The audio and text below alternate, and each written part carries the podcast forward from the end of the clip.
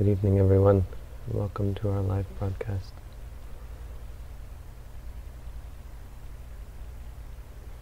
Okay. Tonight we're looking at a word that should be incredibly familiar. It's probably one of the few uh, Sanskrit Pali words that's more familiar to people than karma. What could be more familiar to people than the word karma, right? I don't know if there's if there's even another word. Maybe Buddha. Is Buddha more familiar to people than karma? It's up there. But this one's definitely in, in the running. Yoga. Yoga's a well-known word, right? The thing is, most people don't know, don't have a clue what the word yoga means. Yoga is an interesting word. It appears to be one of those few words that um, is actually the same in Pali and English. Or not the same, but has a, has a very close cognate. Yoga. What does yoga sound like? What English word does yoga sound like? Yoke. Yoga sounds like yolk. Not the egg variety, but the other kind of yolk. The yolk that we don't use, we don't actually um, we don't use that much in English. Some people, I assume, are not very familiar with this word. A yoke. A yoke is the thing that um, you put on the shoulders of an ox. I'm not familiar with it actually all that much, but I know it more from uh, from Buddhism than anywhere. But a yoke Someone is yoked, an ox is yoked to a cart. A yoke is something that you put on the shoulders and it it's what uh, because the, the ox would have big shoulders that was enough to get them to pull the cart you put this on their shoulders.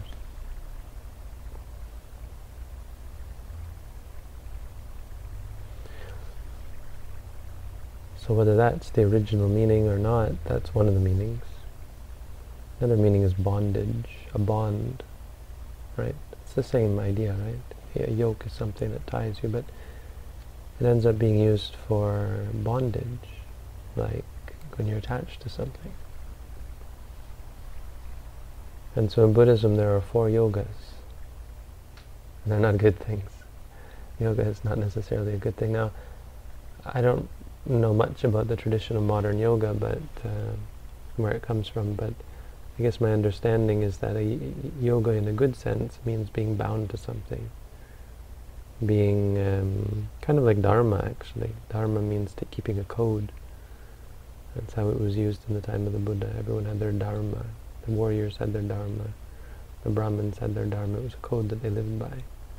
So yoga is something that you, it's like a regimen or a schedule, right? A prescription where someone has a, a, a training schedule, weightlifting or exercising or anything that they were tied to. So yoga was one exercise, one type of regimen of exercise that I guess became spiritual or whatever. Kind of like Tai Chi or something, something that you do people who practice karate, they stick by it. So they're bound to it. But the four yogas in Buddhism are something quite different. They refer actually to things that, that, that bind us, the ties that bind. That there are things that keep us, hold us back, keep us ensnared, that have a pull on us. Keep us from being free, you know. You want to be free, at peace, to not be subject to forces that can lead you to suffer. I guess the real problem with bondage is that you're you're subject to the uh, the external force of it. You're tied down. You're not free. And when you get tied to something, then you're stuck with it. You're stuck with whatever comes along with it. And so the four yogas are Kama Yoga. So familiar, of course, what's the biggest bondage that we can think of in Buddhism is Kama, which means sensuality. Sensual bondage is a is an incredible force. Number two, Bhava Yoga. Bhava means existence.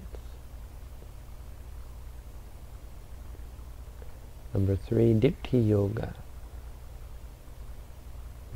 The bondage of views. And number four, Avijja Yoga. The bondage of ignorance. And this is an important teaching, especially for meditators. So listen up. The sutta goes on in a way that I'm, I'm not, I'm going to rather try to explain these things in a way that the sutta doesn't, but we can sort of talk a little bit about what the sutta says. Or start there. The, the sutta explains the problem and and the reason why we're bound to these things is is based on a formula that we've already heard recently. The three aspects of, of uh, any kind of attachment, which I've talked about quite recently. The gratification, the danger, and the escape. So there's a gratification that comes with each of these. There's a danger to each of them, and there's an escape from each of them. And understanding these three is important. It's important to understand the gratification of each of these. But then it's also important to see the danger. Some people see only the gratification.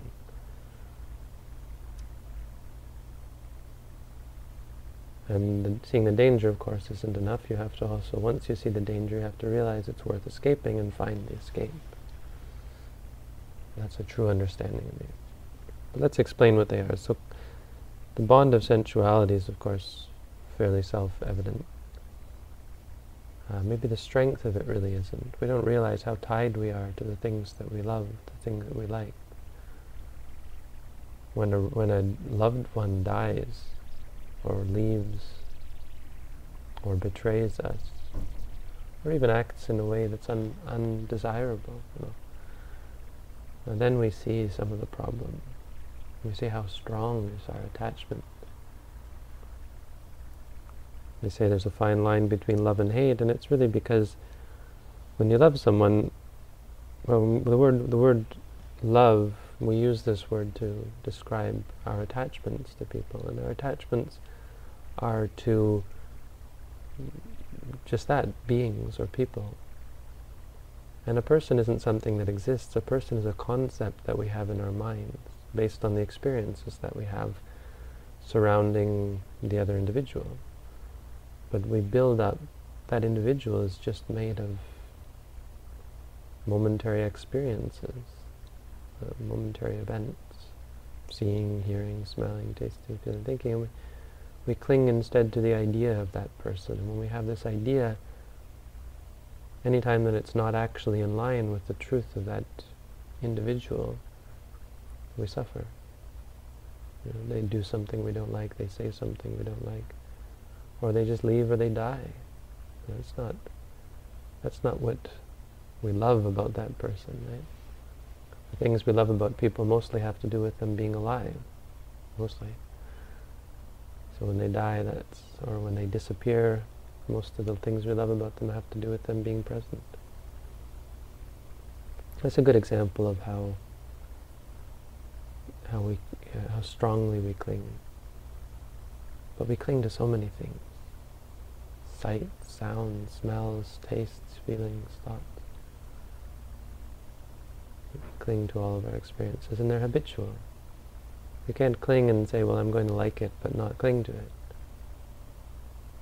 The more you like something, the more it builds up in your mind.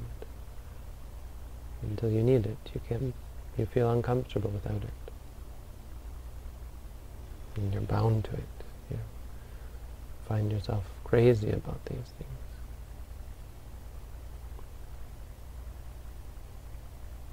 You need it. That's Kama Yoga. Bhava Yoga is Bhava Yoga is a bit different, but we're bound to it nonetheless. It's existence. So existence means being bound to something being, or to being something. And bound to the ideas, to ideas mostly. If you're famous, you get caught up in the idea of being famous. It's pleasant to you. If you have a rank, you get caught up in the rank. If you have a job, you're caught up in the job. If you want a promotion, you get caught up in the idea of a promotion. You get caught up in ideas of things. The existence, being something.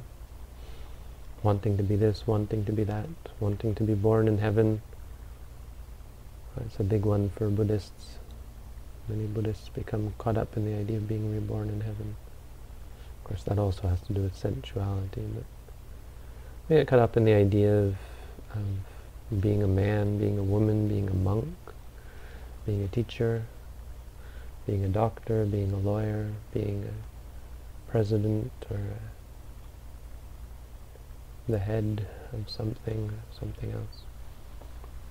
We also get caught up in ideas of existence that we don't like, being something that we don't like, being too short, being too tall, being poor, being being something, being a man, being a woman. Some men want to be women, some women want to be men. We're caught up in being, not liking our being, or liking our being, attached to it.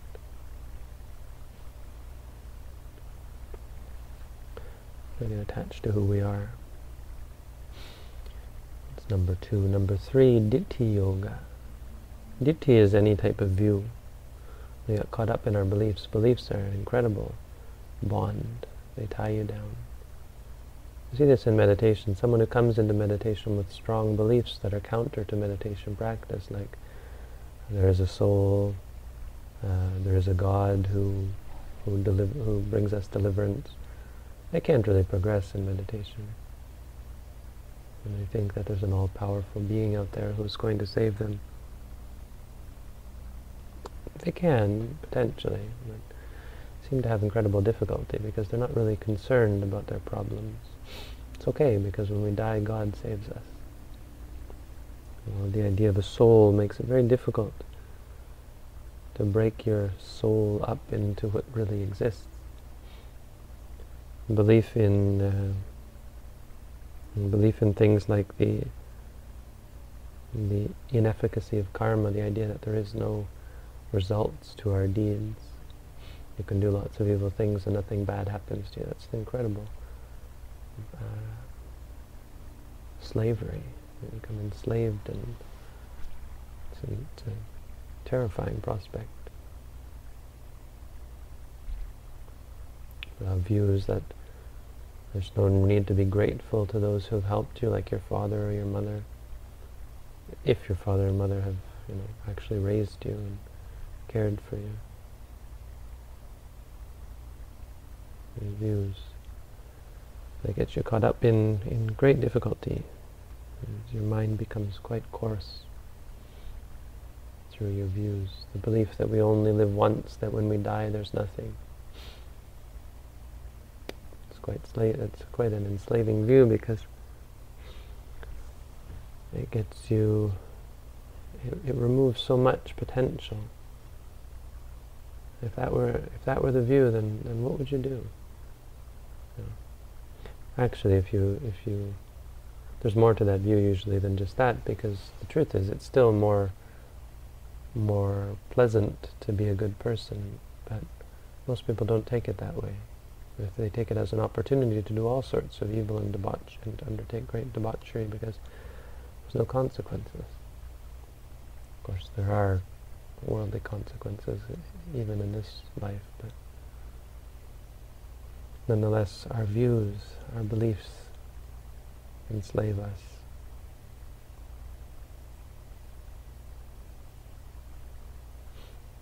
Our views and beliefs, and our views and beliefs that are cultural as well.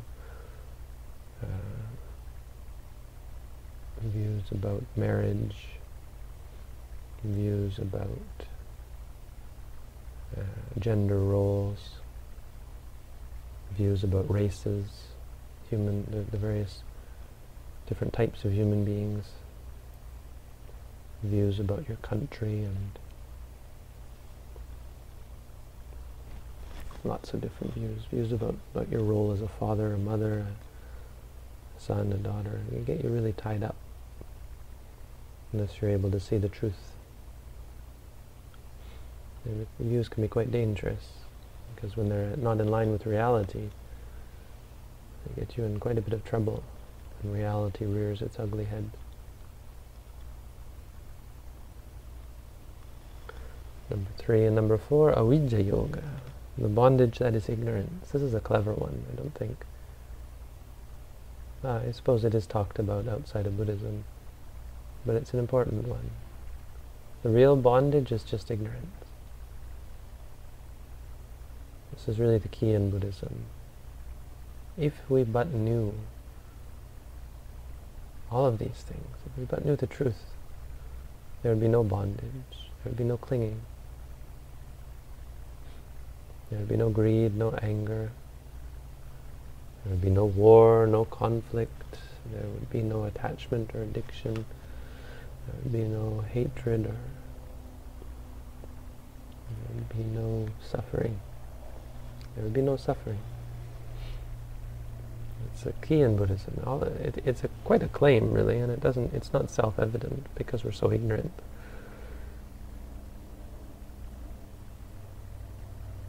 But suffer only, suffering only comes because of our reactions. You can't suffer unless you get upset about something. If you can completely be free from that, so that you see things just as they are, and you see through your reactions, you see the danger in all these reactions to things, then you stop. You stop reacting. You see that nothing's worth clinging to, nothing's worth getting upset about. If and when you can finally see things as they are, as just coming and going and not worth clinging to, there's no suffering. That's what we try to do in meditation, right? Try to see things as they are. So we don't react. That's basically it. Teach ourselves a new way, a way of being that isn't reactionary. It's just at peace, natural, seeing things as they are.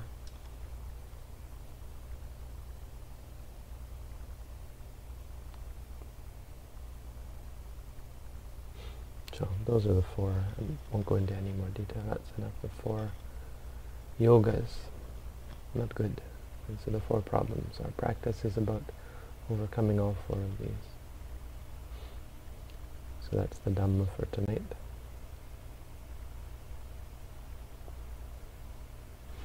Two new meditators here, which means we have three altogether because Kung is still here.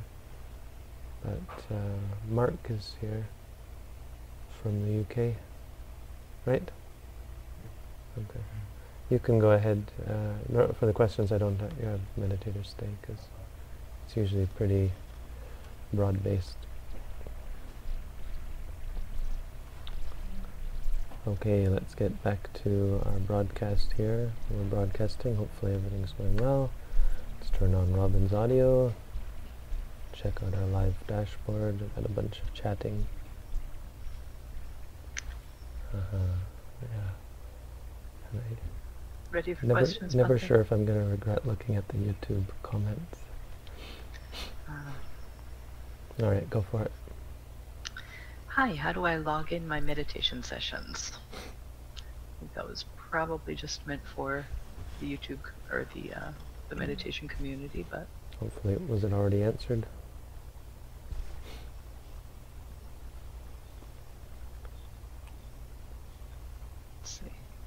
That's okay. Um, I mean, there's it's pretty easy. Yeah, There's a, you have to log in, and then there's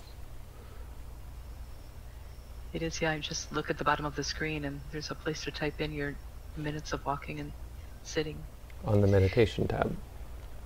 You have to get out of the chat. Yes.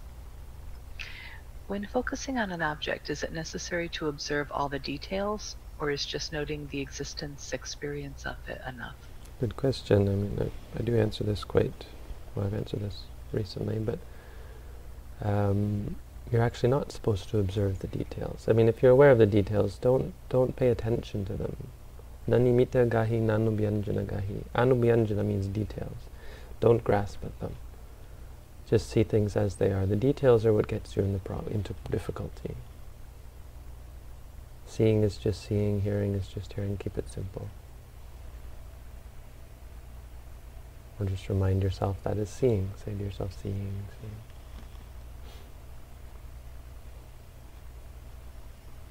Some of the imperfections of insight seem identical to some of the seven awakening factors. Is this because the awakening factors are signs we are practicing correctly and should not be purposefully developed, accepting mindfulness, persistence, and possibly analysis of qualities? No, it's that these things can uh, lead you when they get strong, right? Like uh, mindfulness, the word is um, upatthana, I think. But uh, the idea there is that it's strong mindfulness. Your mindfulness gets good, and it leads you to negligence very easily.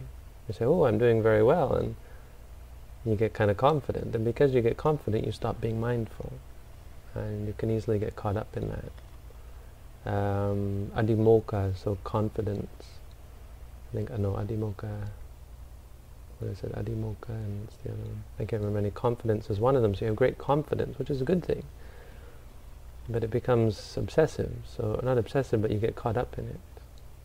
The point is, even good things. These are all good things. Actually, all ten of the, even obhasa, all of these are, are positive. A sign that your mind is focusing but you get caught up in them and you stop practicing. You stop practicing based on any good thing that comes up. Like, like with mindfulness, when it gets very strong, you maybe start noting quicker and quicker. We had one meditator recently who did that, and he, he didn't know, you know, where to go next. He said, "I'm getting so quick. How do I?" You know, but he wasn't really being mindful anymore. He was caught up in the fact that he was so good at it.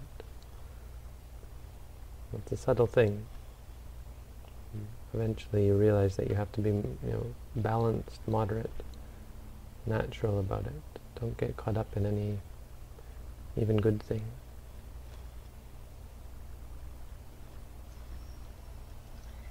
My brother is a psychoanalyst, and sometimes he questions me why meditation would work. Would studying Abhidhamma give me some theoretical background to justify the mechanics of meditation? Yeah, I don't know if you have to go that far. You might just get lost if you study Abhidhamma. Um, well, maybe. I mean, I guess. I, I guess psychoanalyst. Um,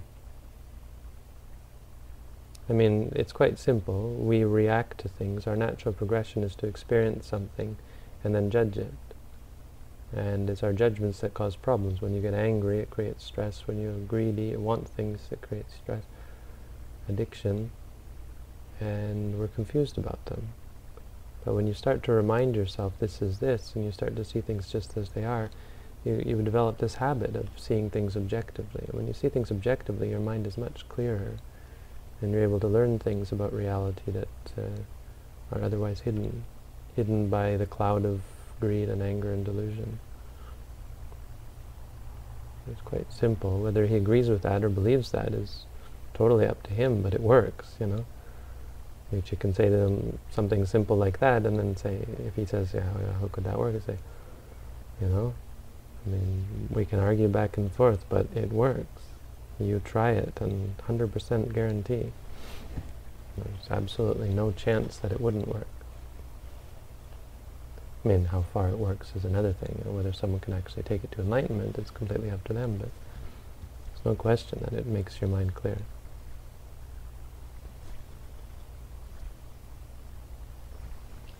Hello, Bhante. When being mindful in my daily life, I often find myself struggling to find a mantra for the experience that arises. Should we try to find a mantra that describes the experience the most accurate, or should we notice it on a more basic level? For instance, when I wash my hands and dry them with a towel afterwards, should I notice that as feeling, feeling, or washing, washing, and drying, drying? Thank you. It's fine to say washing, washing, drying, drying. Scrubbing might be more. Uh, washing is fine, I suppose. Brushing maybe with washing, moving, moving. Yes, drying, drying is fine. I mean, it's just something objective because there's nothing subjective. It's not a judgment to say you're drying, right? Oh, that's very drying of you. No, drying is objective. It's just a thing. So that's fine. You can call this movement and the Buddha did this. When walking, he said walking. Now, walking isn't really what's going on. It's just a feeling, right? It's a physical sensation, but that physical sensation we call walking. So uh, washing, washing, drying, drying is fine. There are certain cases where you might want to be a little more, uh, oops, it uh, erased one. Huh. Yeah. Hopefully. I lost one there, Robin. I clicked and it clicked, destroyed two of them. How do I unanswer a question? I'm not sure. I can't. What's, once we get through the ones that are here, I'll go back and look for answered ones that don't look familiar. Did you see uh, Edith's? I still see Edith's. Okay. It's gone for me. It's answered. Oh, okay. Go for it. How do we, how do we stop comparing ourselves to others? We live so differently, and everyone has their own experience. We have no real reason to compare, but yet we are still doing it. Why? Well, you can't stop your habits. I mean, this question, this is the, the answer is the same to any question like this. You just, you know, you you come to see that it's not useful to do that. Your judgment that you don't want to compare people, compare yourself to others, isn't all that helpful. Except that it might spur you to meditate more, but um, the reason we, how we stop is you know, through changing the habits, by seeing that it's a cause for stress and suffering to compare ourselves to others. It's conceit. I mean, it's a very deep-rooted defilement. Why we do it? it's a very deep-seated habit because we like certain things and we dislike certain things and mm, we get caught up in identifying with things. We feel good about the idea of being better, or we're worried that we're not as good. Right? We have it drilled into us that we have to be something. Our parents tell us we have to be something. Society tells us. And when we're not, or when we see someone else, we feel like maybe we're a failure. And there's lots of forces that work together to create low self-esteem, high self-esteem, conceit. Delusion. In the end, it's all ignorance and delusion.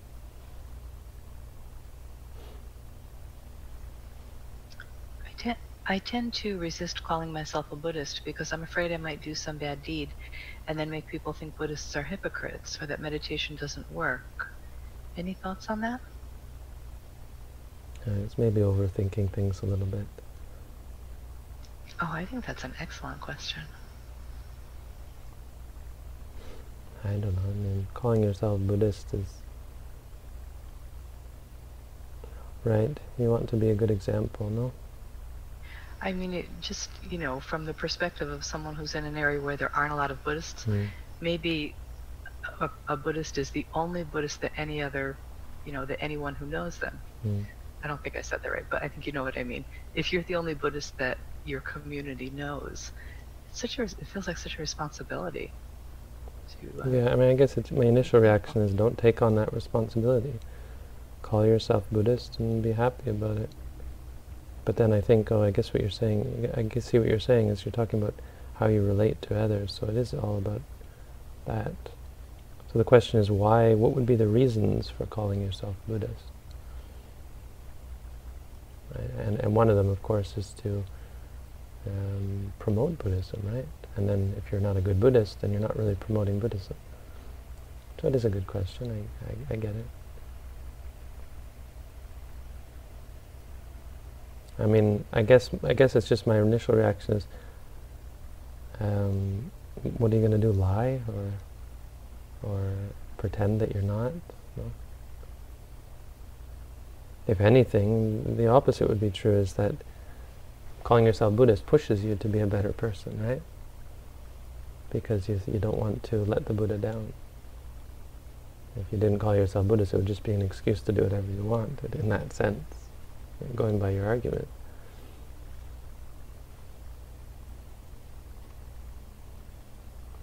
I wouldn't worry too much about that. Calling yourself Buddhist is a good thing because it reminds you of what you're doing and it, it lets people at the very least hear about hear about the existence of such people who take on the teachings of a fully enlightened being and come and work to in their own ways, work to free themselves from suffering.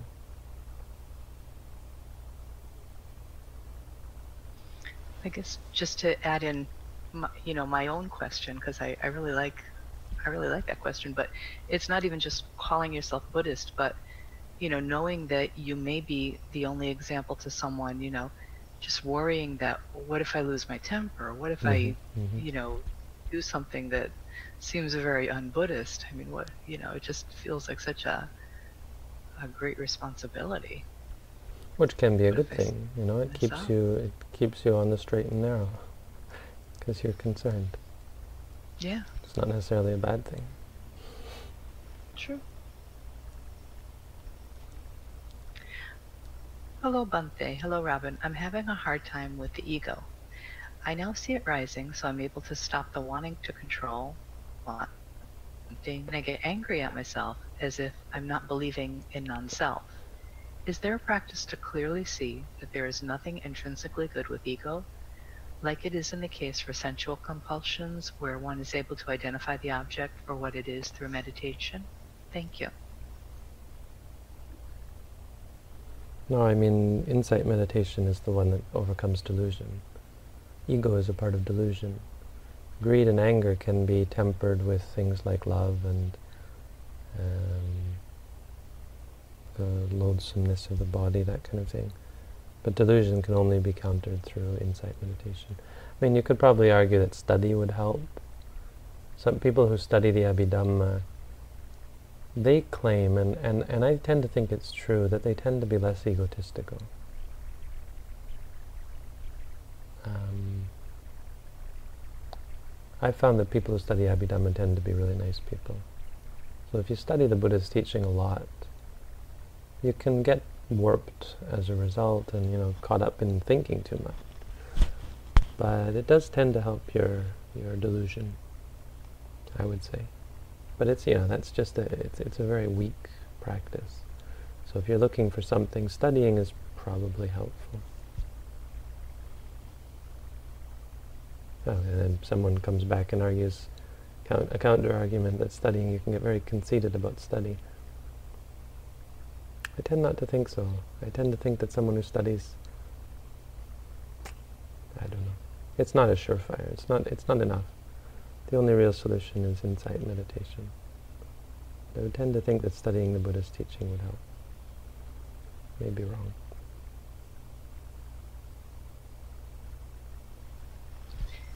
when I've been thinking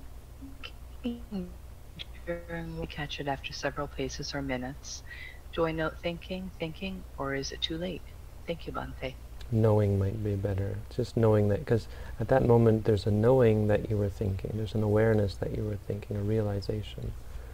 So it's either realizing or knowing. You're just being aware of the actual realization that you were thinking is probably better. You could still say thinking, because again, you're just reaffirming that that's all it was and not reacting to it. But um, knowing is usually better in that instant. What makes up some, someone's personality?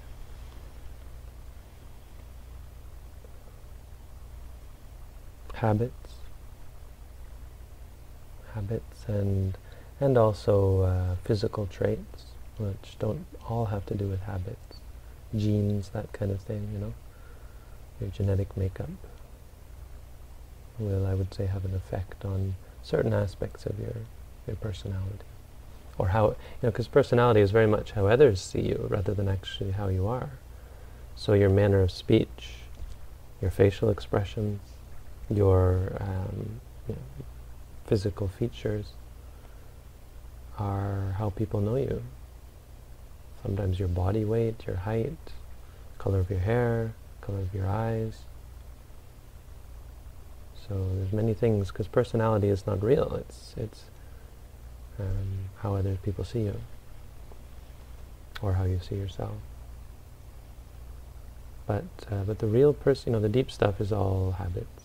Your habits of, partiality and aversion, and your defilement, and your good things and your bad things, your wisdom, your ignorance, all of that.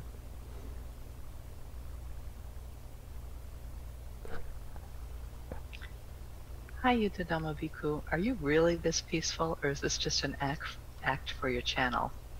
If so, what gives you this peace and tranquility? I am not. I'm not allowed to answer these. I mean, I don't answer these questions. It's not appropriate. Um, it's kind of funny. Uh, but it's a serious accusation. You know?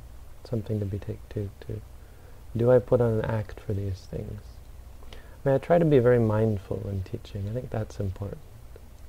Because it's easy to get lost. And it's an interesting revelation that um, when you're mindful, when you're actually meditating, even when you're talking, when you're teaching, if you apply the meditation technique, it calms you down, you're no longer worried or anxious. Uh, you know, like getting in, up in front of a hundred people or there are teachers who teach in front of thousand people, but getting up on a stage in front of a hundred people, it's quite an experience. And I was doing that when I was like 25 maybe, and even before that, but really started when I was 25. My, I'll, I'll never forget this one talk I had to give. It was pretty awful. But I gave a talk in front of the whole city of Chiang Mai, basically. Not the whole city, but a great number of Buddhists. There were hundreds. I don't know how many hundreds, I don't really know, but it was huge. And I gave a pretty awful talk. Because it was in Thai, I had to give this talk in Thai, right? But, but the point is, um, mindfulness helps. And so that's you know something that the other thing is you're kind of hyper aware. Know, people are watching you. So you want to be on your best behavior. There's sort of a, a, when you're in your room or alone or out in the forest, there's not that reminder. It's like why meditation in groups works so much better because people are aware there's there's other people watching them potentially. And so it keeps you on your best behavior. So I wouldn't say I'm always like exactly like this, but uh, then again, we're all we're all just uh, conglomerates of aggregates of habit and experience. So we're not the same from one day to the next. And I've had people criticize my my the way I am on the, you know, boy, you seem depressed, you seem sad, you seem this, that, and the other thing. Arrogant. I had one guy call me a spoiled brat recently. So, oh, uh, we're not we're not all the same, and, and people's perception of us is another thing. It's easy to perceive someone as as something. Anyway, I'm not going to go into much more detail about that.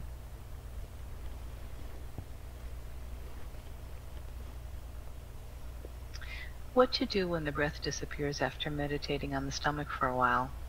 Eventually it vanishes and a bright, warm bright light comes in behind my eyelids. I'm not sure what to do after that. Yeah, I mean, it, it has a, the disappearing has a lot to do with the warm, bright light, and uh, that's something that will distract you and take your mind into another plane. At which point you should say to yourself, "Seeing, seeing."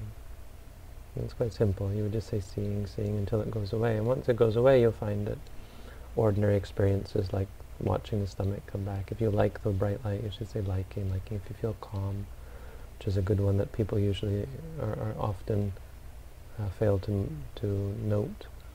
And you should note calm, calm, or quiet, quiet.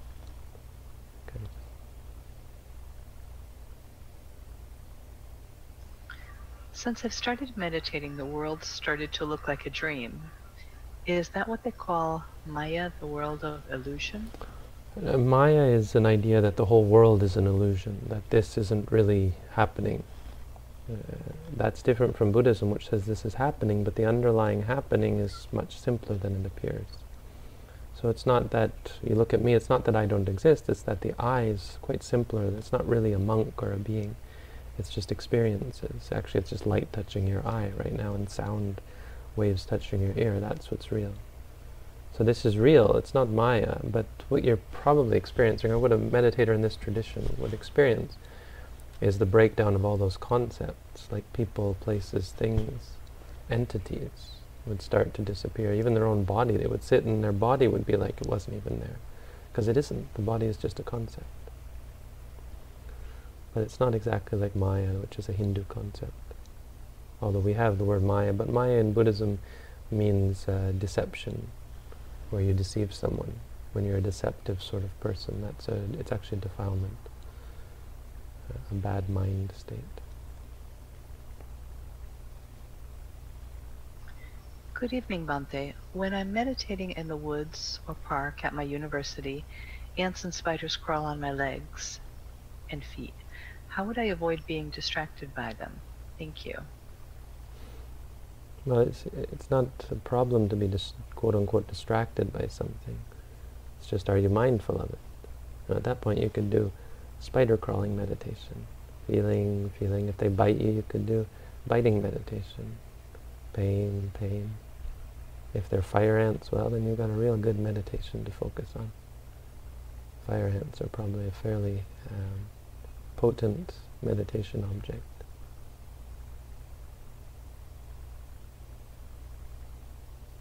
Either that or sit somewhere that so that the ants and spiders don't crawl on your feet. I mean, meditating on an ant hill is probably a bad idea.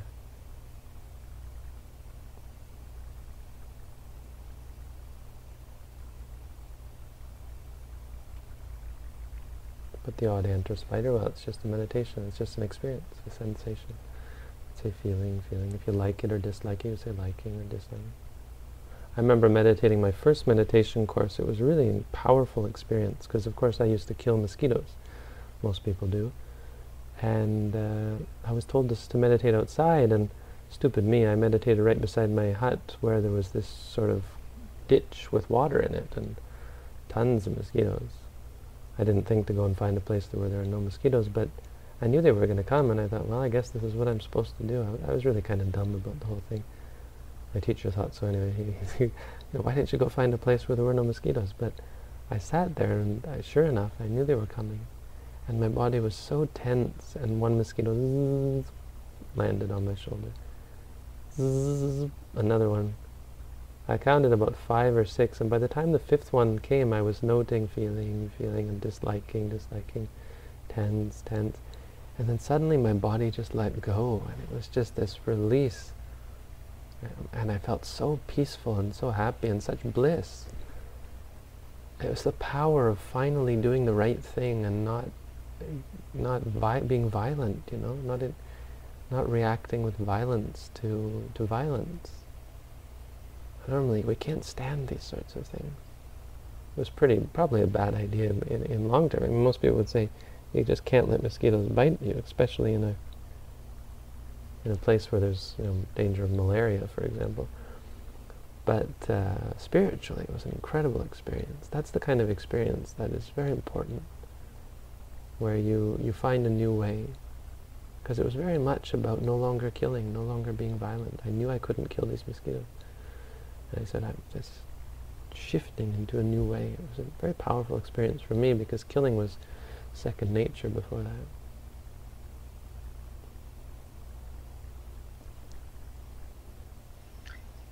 I've been trying meditation for a couple of years. My mind was wild. Now it's just annoying asking so many questions. I'm left wondering if I will have to reincarnate. I hope not. I used your technique. I burned my finger and I looked at it and said pain, pain, and the pain went away. And not just temporarily. Thank you. I'm sorry, I guess that wasn't actually a question. Hmm. But I guess there is a question. Um, wondering if they will have to reincarnate. I don't really have an answer for that. If you have no defilements, you won't reincarnate. If you have defilements, you will. It's not reincarnate, you'll be reborn on, you'll continue on. Life won't end at death.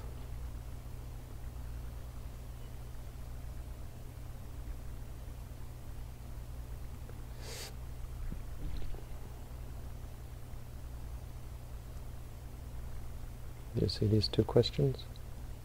Mm. Did we miss some going through, or I see two. Oh, okay, these are new. Sorry. Mm. Can an can an enlightened being commit bad de- deeds? Does this affect their escape from rebirth? Uh, an arahant cannot intentionally do something that's bad, quote unquote bad, which means they have no defilements left. So as a result, they can't do something that would be based on the defilements. But uh, a sotapanna could. Sotapanna is like someone who's seen nibbana but isn't yet free. So they could potentially be reborn.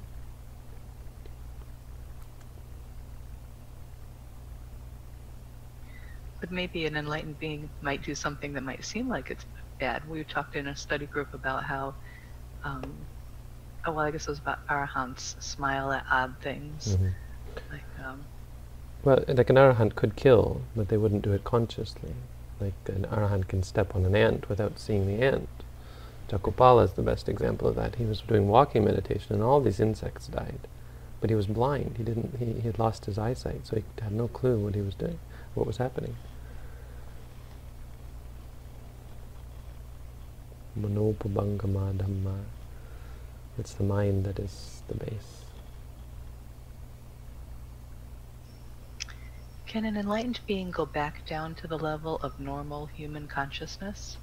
No. Why are we getting a question, how Sam? See, if the question's not for me, you don't have to put a Q colon in front of it. Please don't, actually, because it just confuses things.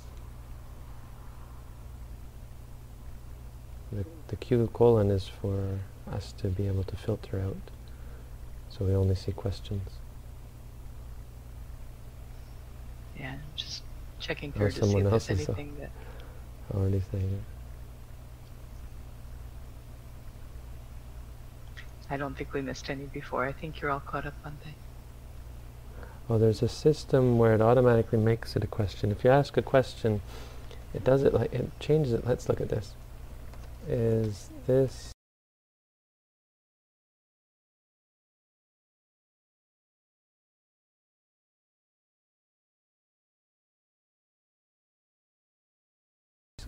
question?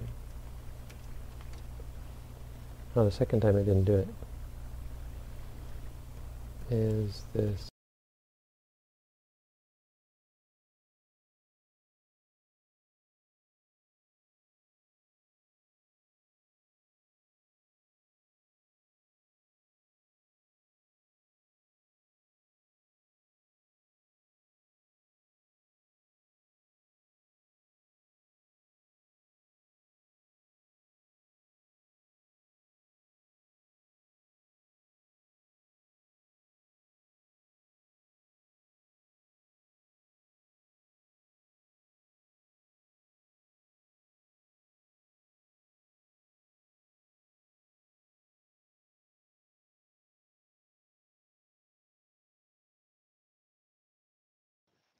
Can an enlightened being choose to reincarnate into a body?